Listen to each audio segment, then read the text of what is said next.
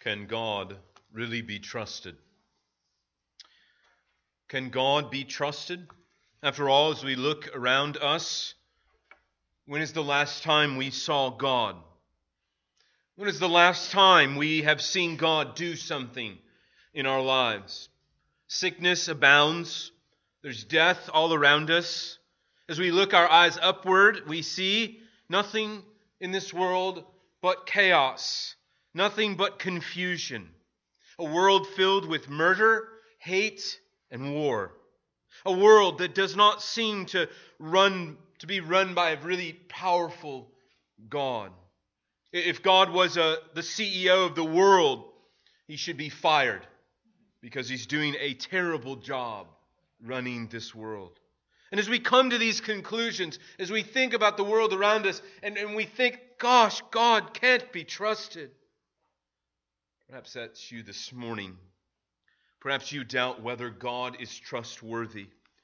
Can God really be trusted? Do you wrestle with this truth or this question this morning? Is God trustworthy? Trusting that God, when He promises something, will actually come through on those promises. You see, you and I are promised things every day. We promise people every day. As you know, living in a fallen world, promises are made, but promises are rarely kept. We promise we'll do this for our children, but we rarely do. Oh, we promise to make that phone call to, you know, call our parents or to call our grandparents, but we rarely do.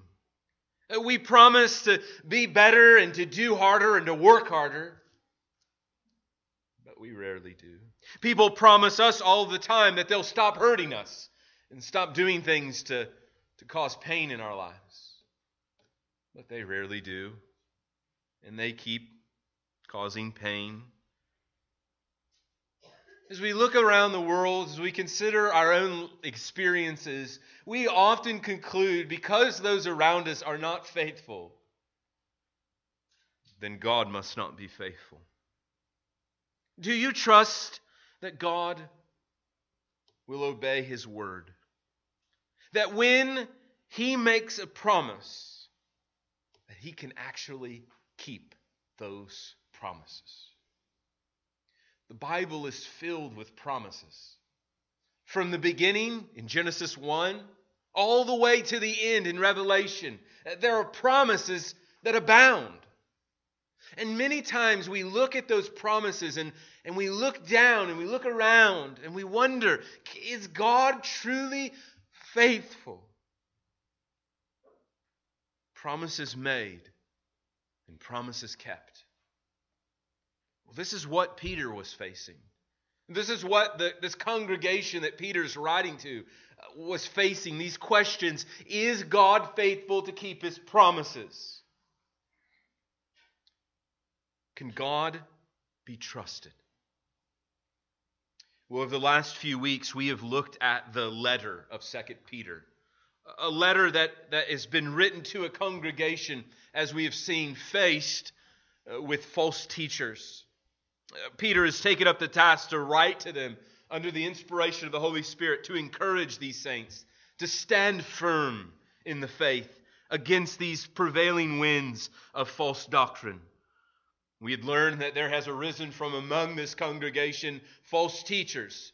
From among the own membership, there's come false teachers who've sought to lead the congregation away. And we've seen, particularly at the heart of their false teaching, is a denial of the return of Jesus Christ. They denied the Lord's return. They denied that Jesus would come again to judge the living and the dead. They denied that there was some future judgment for which God would judge sinners. And therefore, they believed that it didn't matter how one lived that a life of holiness was not necessary for eternal life, that godliness was unimportant. And so, therefore, they called the people to live, a li- live lives of licentiousness, that is, living however they chose to live, and particularly to live contrary to Scripture. And so we have seen that Peter's confronted them in their false teaching. We've, we've seen in chapter 2, Peter just took them to task. And over those last three weeks, we've looked at, at really where they've gone astray. And now in chapter 3, what Peter is doing is he's turning the, the page, if you will, away from the false teachers. The direction isn't towards the false teachers, but rather toward the reader. And having closed the chapter on these false teachers, he now gives some positive exhortation. And so, over the next four weeks, uh, we're going to finish up this, this letter of Second Peter by looking at these really four exhortations that he gives uh, centered around the Lord's return, particularly thinking about the implications of the Lord Jesus' return. That if it is true that Jesus is coming again, how does that transform our lives today? How does it shape the way you go to work, uh, the way you come home and, and do your, your home responsibilities? How does, it, how does it transform the way you see this world and the people around you? That's what we want to give ourselves to think about over the next few weeks. The Lord is coming again. We better get ready. And for that, we turn to 2 Peter in chapter 3. 2 Peter chapter 3 in verses 1 through 7. Hear the word of the Lord. This is now the second letter that I am writing to you, beloved. In both of them, I am stirring up your sincere mind by way of reminder, that you should remember the predictions of the holy prophets and the commandment of the Lord and Savior through your apostles. Knowing this, first of all, that scoffers will come in the last days with scoffing, following their own sinful desires. They will say, Where is the promise of his coming? For ever since the fathers fell asleep, all things are continuing as they were from the beginning of creation. For they deliberately overlook this fact that the heavens existed long ago, and the earth was formed out of water and through water by the word of God. And that by means of these, the, the world that then existed, by that same word, the heavens, oh, excuse me, were, was deluged with water and perished. But by the same word, the heavens and earth that now exist are stored up for fire, being kept until the day of judgment and destruction of the ungodly. Peter here reminds us as Christians that there will always be those who will mock our beliefs, particularly in divine judgment. Uh, Peter reminds us that there will always be those who will mock, who will scoff, who will laugh at our views about the second coming of Christ. But we must not lose heart, however. For God has destroyed this world before, and we believe he will do it again. And so the purpose of our time, and really the I think the purpose of Peter's letter here in this particular section, is to prepare Christians for the scoffing they will endure. To prepare us for the scoffing we will endure for our beliefs in the divine judgment and the second coming of Christ. In the sense that Peter is preparing us to be mocked, to be laughed at, to be ridiculed, and that we are to prepare ourselves lest we also believe their lies. And so Peter gives us really three ways to approach those who mock divine judgment. Three ways to approach those who mock divine judgment. I think this would narrowly apply to divine judgment. Particularly, that's the, the theological point that is being debated whether or not God is going to judge sinners. That, that's, where they're, that's where they're debating. That's what they are denying. They're denying that Jesus is coming again to judge the living and the dead. So, narrowly, this is preparing us for those to laugh and ridicule such thing, but we could think of these things as broadly as well. So, three broad ways to prepare ourselves for really being mocked about really any belief we have about the Lord Jesus. First, don't be surprised by mocking. Second, don't be frustrated by mocking. And thirdly, do not be fooled by it. Do not be fooled by mocking. Number one, we see here first in verses 1 through 3, Peter says, Don't be surprised by mockery. Don't be surprised by mockery. He tells us here that this is why he wrote the letter. He restates, if you will, the purpose. This is now the second letter that I'm writing to you, beloved. In both of them, I am stirring you up, I'm stirring up your sincere mind by way of reminder, so that you should remember the predictions, so that you would remember. Peter's writing to remind them. And the nature, as we've seen weeks ago, the nature of a reminder is that you should already have known what you're being reminded about. Right? Honey, go, go get the milk from the store. Uh, I'm reminding you that you need to go get the, right? You already knew you had to go get the milk from the store. You're being reminded of that which you already know. And so Peter is not writing to this congregation telling them anything new. Uh, there's no light bulbs going off for this congregation. Everything that, that he is writing is a reminder. And it, and it reminds us that as Christians, as God's people, we need regular reminders. We need to be reminded of the truths that we have believed. This is the point he makes in chapter 1. In verse 12, therefore, I intend always to remind you of these qualities, that is, godly qualities that preceded through though you know them and are established in the truth that you have. You see, these are things they already knew, things they already believed, but things they needed to be reminded of. Uh, if you will, the word that he uses there, to stir up, is the idea to awaken, uh, to awaken from sleep.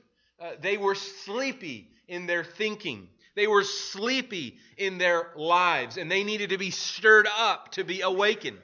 And brothers and sisters, that's what we do every Lord's Day, is it not?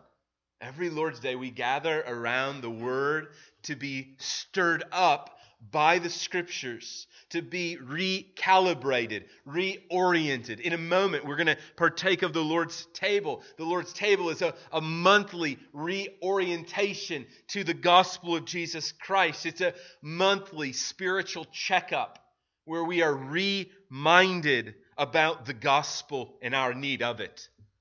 You see, we are creatures that, as the, the great hymn says, prone to wonder.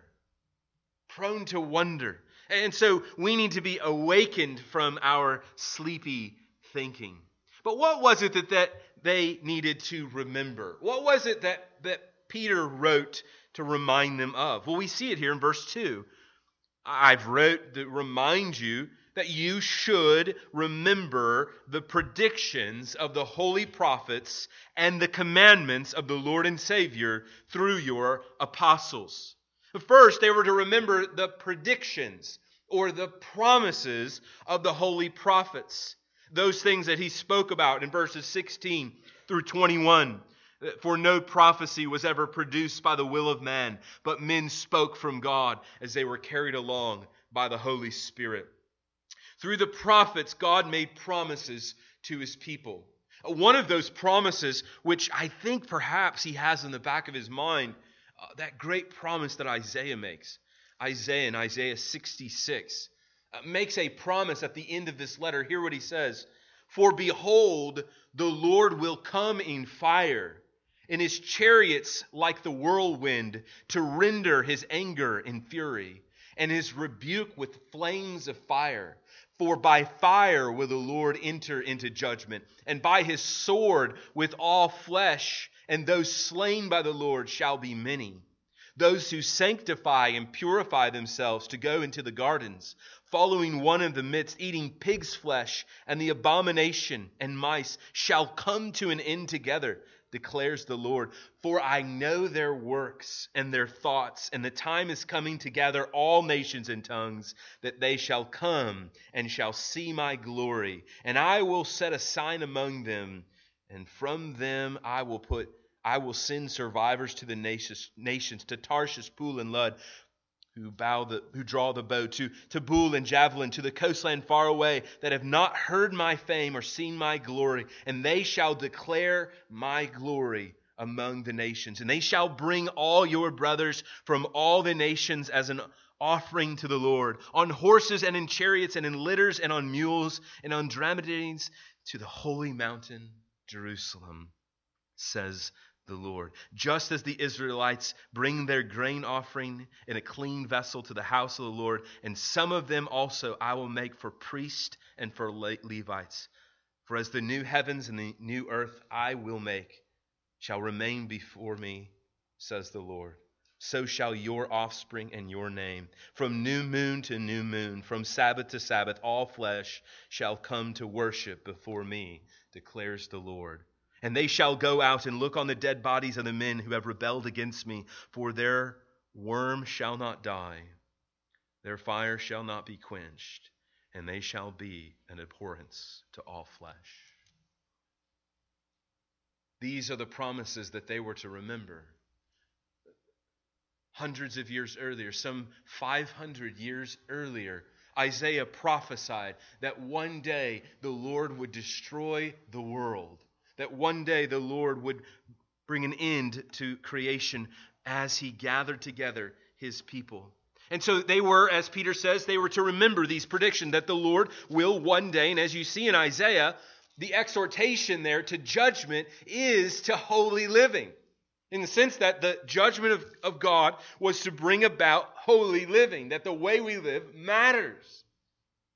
We see also back in 2 Peter that they were to remember the commandment of the Lord and Savior through your apostles. That is, the apostles were the messengers who brought the Lord's teaching to this congregation. They were to remember that. I believe that's what we heard earlier in Mark chapter 13. As the Lord in the Olivet Discourse prepared his disciples for his return. And throughout that, you heard as Bonnie read, uh, Jesus saying, Stay awake, stay alert, get ready. And as we know, that was the Lord's promise I'm coming again. Be ready when I come. And so Peter says, listen, don't be surprised by these things. And more than that, we, we see in this that we are to be reminded, I think, in verse 2, that scoffers are coming.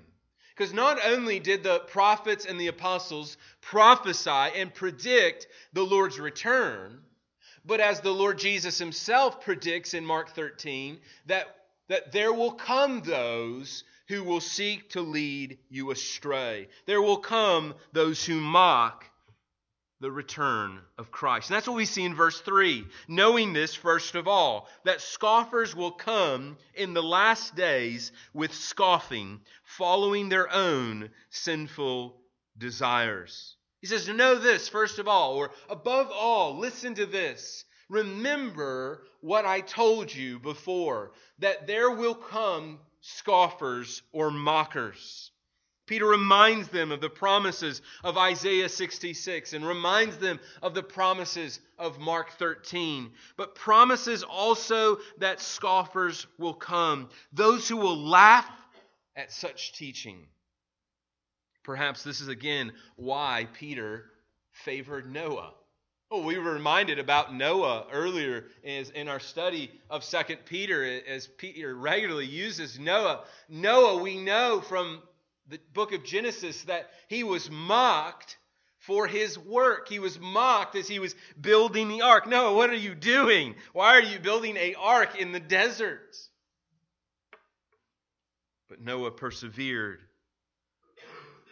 Noah endured these harsh treatments from people of the world as he prepared the ark.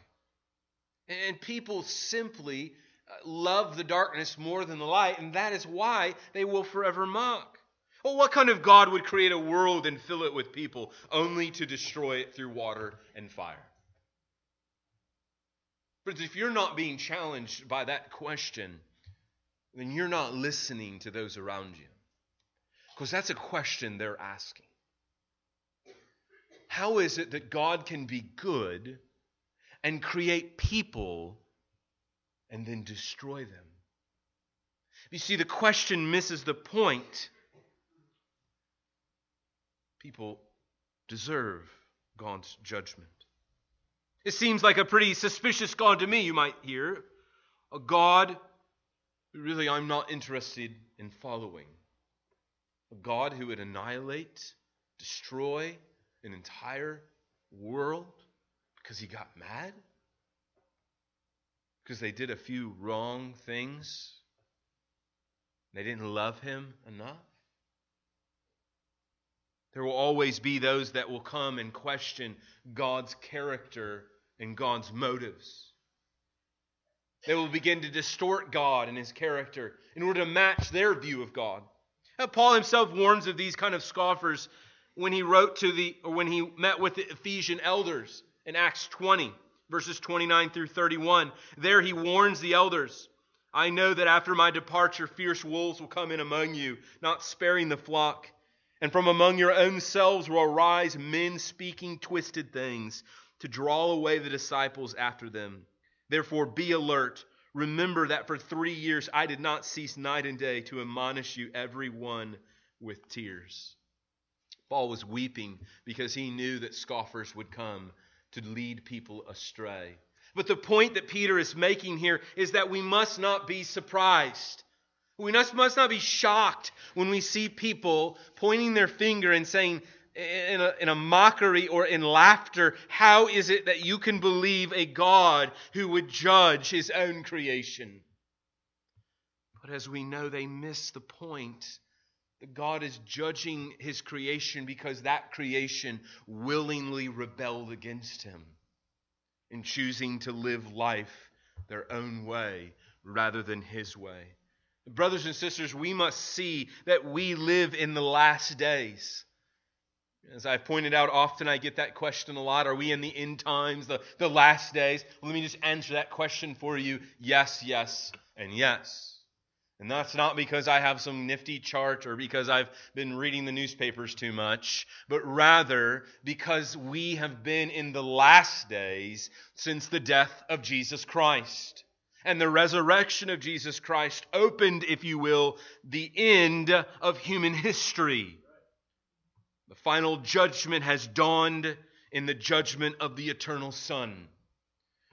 And so there we await one day one day when the Lord Jesus will return to judge the living and the dead. And, brothers and sisters, we must not be surprised by it. We must not be surprised when those around you laugh at your belief in the scriptures. This is what Peter is reminding us and exhorting us to that trust, brothers and sisters, in God's promises. Do not allow them to be mocked. As Christians, we must not be surprised, must not be taken back, but trust that the Lord will fulfill his promises in his perfect time. That's what we'll look at next week is how God fulfills his promises in verses 8 through 10. But first, we must not be surprised when those who come and mock. Secondly, here, do not be frustrated by mockery in verses 3 through 4, Peter says, Listen, don't be frustrated by mockery. One of the easiest things we can face is those who question the scriptures and be frustrated by these questions. And, brothers and sisters, we should not grow frustrated with sinners who do not yet understand. And one of the temptations I'm sure you face is to grow irritated when people don't believe the gospel or who question the clear teaching of Scripture. We must not grow frustrated in those ways, but rather teach and believe the Scriptures. We see here in this passage in verse 3 their motives. The reason they denied the Lord's return, as I alluded to a moment ago, is because they followed their own sinful desires. They were motivated by their belly, as Paul would say. They wanted a God. They had no problem with God, no issues with a God, so long as that God would not pry into the finer details of their life. And, friends, sadly, that's the kind of God we often want. A God who will come when we need him, but a God who leaves us alone most days of the week. A God who will come when we call, but a God who doesn't get involved in our lives. Do you believe God? They would say. Of course I believe in God, but only if that God doesn't care how I live. This was their motive. They were motivated by their own sin. But we see also their doubts where they doubted the Lord's return. In verse 4, they will come saying, Where is the promise of his coming? For ever since the fathers fell asleep, all things can, are continuing as they are were from the beginning. Their doubts, they doubted the Lord's return. They doubted whether or not Jesus was coming again. In other words, Jesus said he was coming again, and at his ascension, he promised that he would return. Where is he? No, it's, it's interesting as you think these people questioned this uh, uh, 2,000 years ago. How much more today would we not be faced with the challenges to that question? Some God you believe, he promised he would come again. He hasn't showed up for 2,000 years. Where is he? Where's the sign of his coming? He's promised, but see, that points to the fact that, that God can't fulfill his promises. He promises things, but he can't keep his promises. Where is he? Like the false prophets in Ezekiel's day, they went around telling people, peace, peace, when everything's going to be fine. Jesus isn't coming back. He's gone on a journey. He's busy. He won't bother us anymore. And so they had their doubts. Or as Jeremiah stood up against the, the rampant immorality and idolatry of his day, not a single soul believed in him. Not a single one trusted anything he said. He's like, God's coming to, to annihilate you all if you don't get right. Oh, Jeremiah, you, you've been reading too much science fiction. Giant. Jeremiah, just, it's okay. Just calm down a little bit, Jeremiah. You just, you just need to relax. God is love. He would, he would never punish us for our sin. He loves us too much.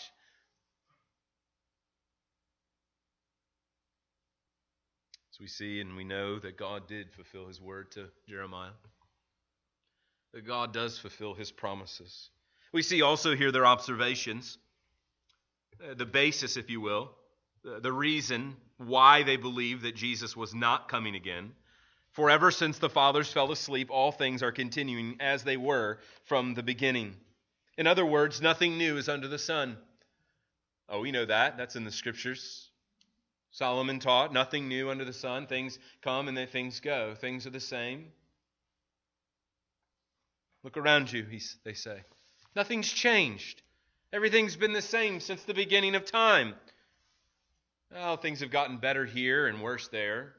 But overall, the world is rather the same. People are born and people die. Nations rise and nations fall. Injustice abounds. Nothing changed. New president, and one day, he won't be the new president.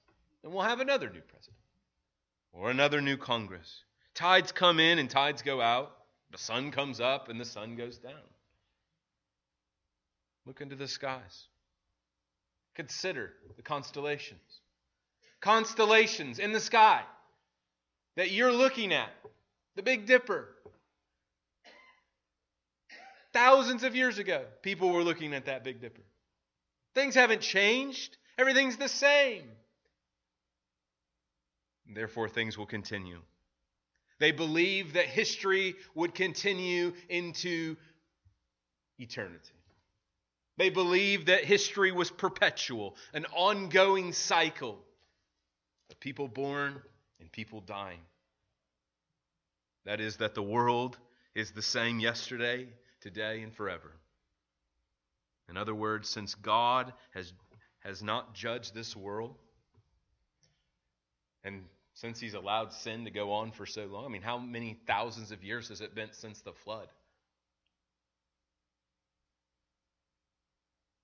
God isn't going to judge the world, they would say. Perhaps even in our own day, the concentration that you've seen among conservation of this world and global warming and this sort of like wanting to keep this world going, you not might think that that you think that might be motivated by the same sinful desire that if this world is going to continue forever, that means I don't have to really face any consequences for my actions. Nothing wrong with conservation, nothing wrong with, you know, keeping streets clean. But why are we doing it? Let us not grow weary in these last days. Let us not grow frustrated by those, but endure for the glory of Christ. Jesus warns us and reminds us that this is not our that this is our lot in life that that we will be mocked we will be ridiculed we will be laughed at this world will hate us i find it so fascinating how often christians find social validation through celebrity christians. How often have you been tempted to, to find social validation because some famous person professed faith in christ how often have you been proud and said, Man, it's so cool that so and so had this big stage and he talked about Jesus? And you find some validation in your faith, some assurance that, you know, now I really believe this is true if so and so will get up on that big stage and talk about Jesus. Oh, that's a very tempting and alluring thing. But we must not find validation through those in this world. This world will hate us. At the end of the day, this world has one goal, and that is the extermination of Christianity. The enemy would see nothing better than to see every Christian annihilated. And this is what Jesus says A disciple is not above his teacher, nor a servant above his master. It's enough for the disciple to be like his master, and the servant like his master. If they have called the master of the house Beelzebub, how much more will they malign those of his house? They ran around and told Jesus that he was Satan. What, what more do you think they're going to say about you? Jesus says. So have no fear of them, for nothing is covered that will not be revealed, or hidden that will not be known. What I tell you in the dark, say in the light, and what you hear, hear whispered, proclaim in the housetops. And do not fear those who can kill the body, but cannot kill the soul. Rather, fear him who can destroy both soul and body in hell. As Christians, we must not be surprised by mockery, nor should we be frustrated by it. There will always be those who twist, who distort God's word for their own sinful desires. And we must trust this is a part of God's good purposes for his own glory. Let's look finally and very quickly at number three. Do not be fooled by mockery. Do not be fooled by mockery. In verses 5 through 7, Peter lays out his defense a threefold defense against their false teaching. So, really, just three points he makes here in verses 5, 6, and 7. First, the creation itself represents God's intervention in the world. In other words, their struggle, what they denied, was God, God's involvement in the world. They didn't trust God's promises because they couldn't see God's evident work in this world. They didn't see his fingerprint, if you will, on the lives of everyday people. But here, Peter says, listen, they've deliberately overlooked this fact.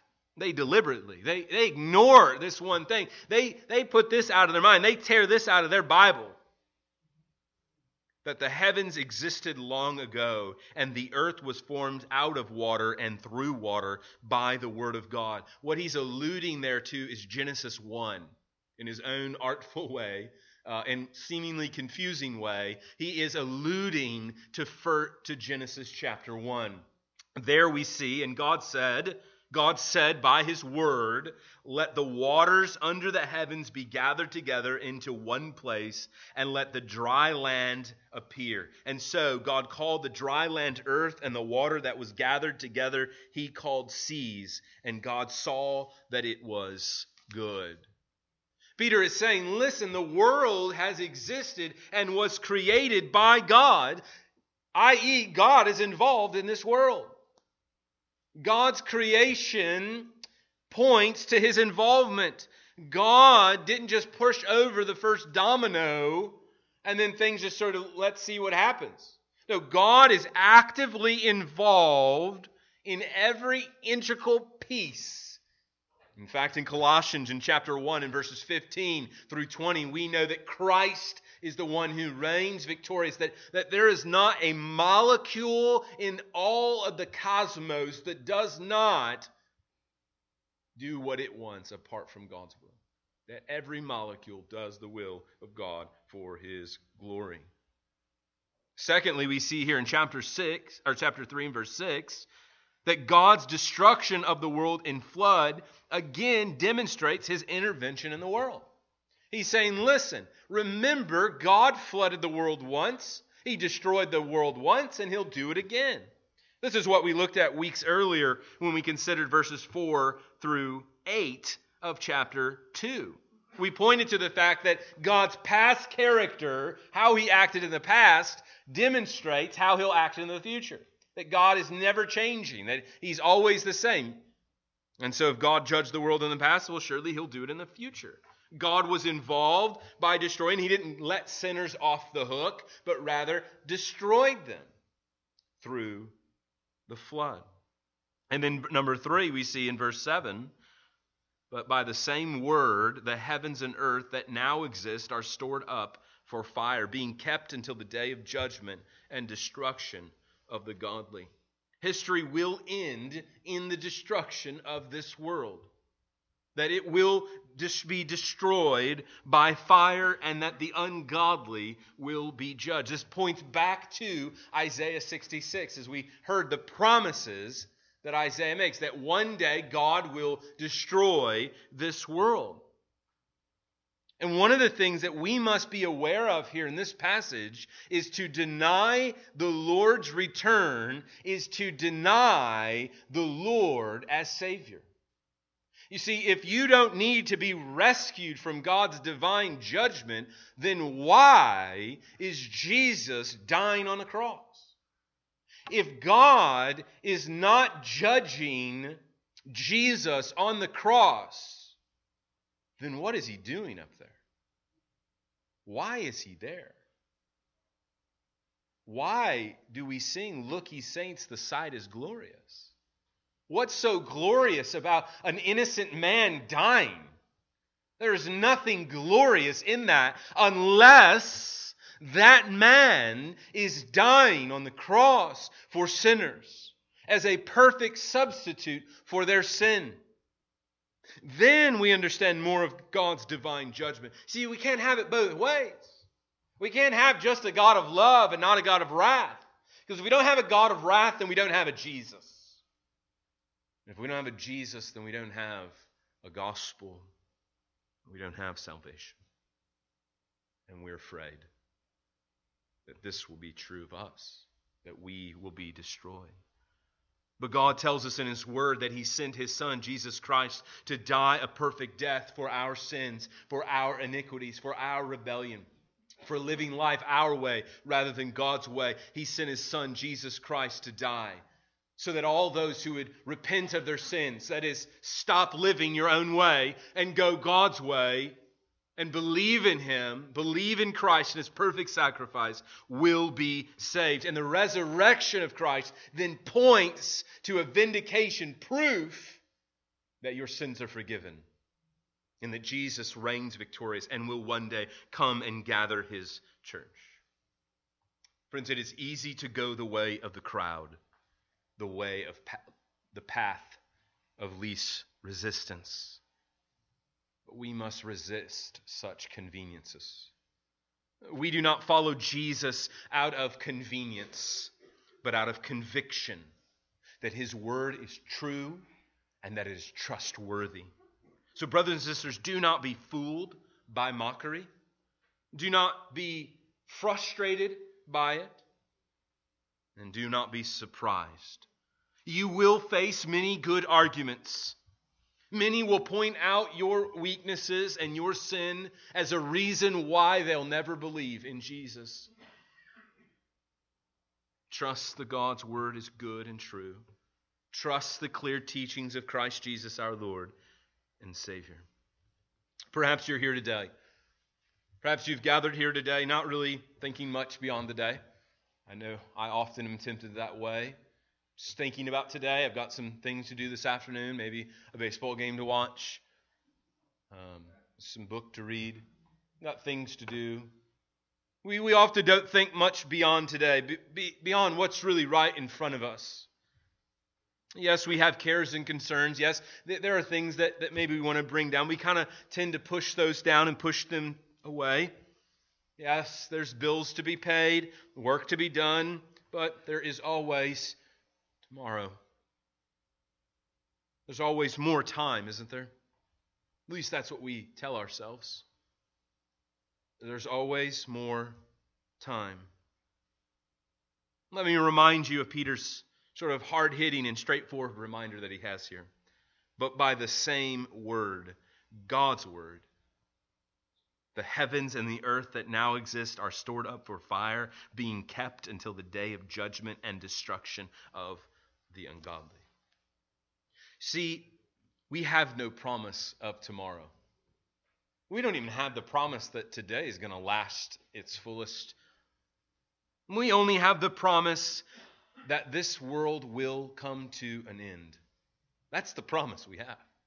That one, t- one day an accounting is coming. Johnny Cash captured it well in one of his songs. There's a man going around taking names, and he decides who to free and who to blame. Everybody won't be treated all the same. There will be a golden ladder reaching down when the man comes around. The hairs on your arm will stand up, and the terror of each sip and every step.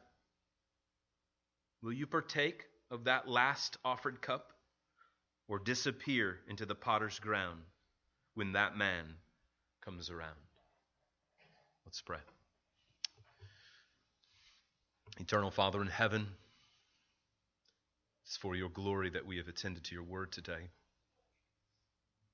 It's for our own benefit that we hope to be reminded of these. To be reminded that one day you will return to judge the ungodly. And our prayer is that we would not be found among them, but that we would be numbered among the righteous. But it's only through faith in Christ, only through his atoning work, that we can be numbered among those righteous, not by our own holiness or by our own righteousness. No, our trust is in the promise that all those who have repented of their sins and trust in Christ have been imputed the righteousness of Jesus Christ. That today, those that are in, by faith in Christ are righteous. That we have passed from death unto life and we trust in the promise. We wait expectantly for the new heavens and the new earth, where all the righteous will dwell for all of eternity around our Lord and Savior Jesus Christ. Help us to trust these truths. Help us to fight against sin. Help us to dwell in your presence. It's for your glory and for our eternal good in Christ Jesus' name. Amen.